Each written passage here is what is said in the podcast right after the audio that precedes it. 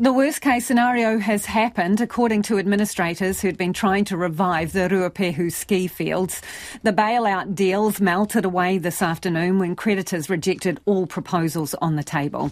Ruapehu Alpine Lifts, which ran both the Whakapapa and Turoa fields, went into voluntary administration in October, owing millions of dollars. A government-backed plan would have seen two separate operators running one side of the mountain each for the purchase price of a dollar a side, with the government a 25% stakeholder in each venture and providing loans to both operators. The other option was raising capital to keep it afloat through crowdfunding and life pass holders. But neither got enough votes from people who are owed money by the existing company. This report from Jimmy Ellingham in Ohakune and Tom Taylor in Auckland. Shock anger, and disbelief as the reality of the coming uncertainty hit home for these Mount Ruapehu skiing life pass holders. RAL have been, uh, it's all been handed back to the, the existing company. Which is to the directors who stuffed it up in the first place. Renee didn't pass, Resolution B didn't pass. Ah, right. It went to the, Resolution C, which is handed back to the directors. How do you feel about that? Not good. Gutted. Feel sorry for the staff that exist and uh, the, the creditors. Yeah. You know, it's just crazy. Yeah. Today's three and a half hour meeting was held simultaneously in Ohakune, Wellington, and Auckland. RAL placed itself into voluntary administration last year, owing $45 million. T administrators, PwC, were clear about what they thought the best option was. Two new entities should run the Turoa and Whakapapa ski fields with government backing. However, Life Pass holders, who were also RAL shareholders, had other ideas. We weren't allowed to vote. That's okay. So where to now? For the company, who knows? Hopefully there'll be an agreement somewhere along the line. The result left this Ohakune business owner fuming. I'm 100% disappointed. This is devastating for the region.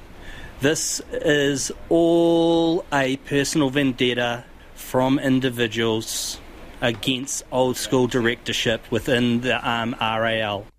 Instead, there's uncertainty about what liquidation will bring and when or if skiing, a massive provider of jobs and money for the region, will resume.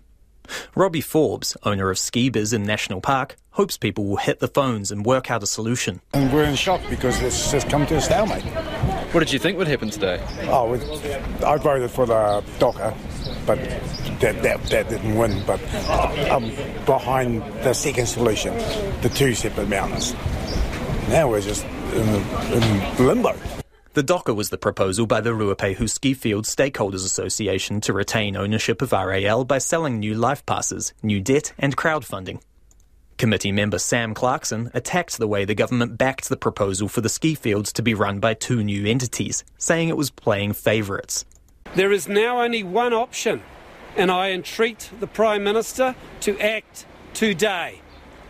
Get MB to forgive the debt to RAL Limited.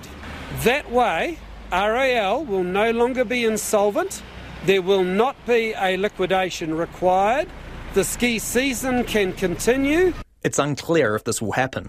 Mayor Weston Kirton says having two new entities would have provided certainty during a trying time for the region.